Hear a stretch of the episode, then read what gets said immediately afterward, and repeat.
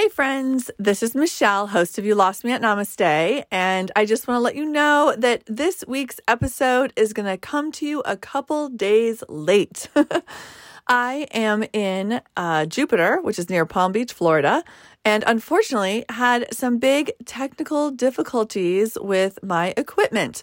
And since my studio is back in Washington, D.C., I'm unable to fix them, unfortunately.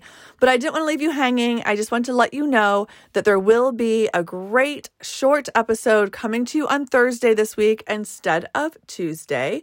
I hope you're all having a great week and navigating all this crazy portal and December energy. And until next time, know that I love you, and I will see you on Thursday. Namaste.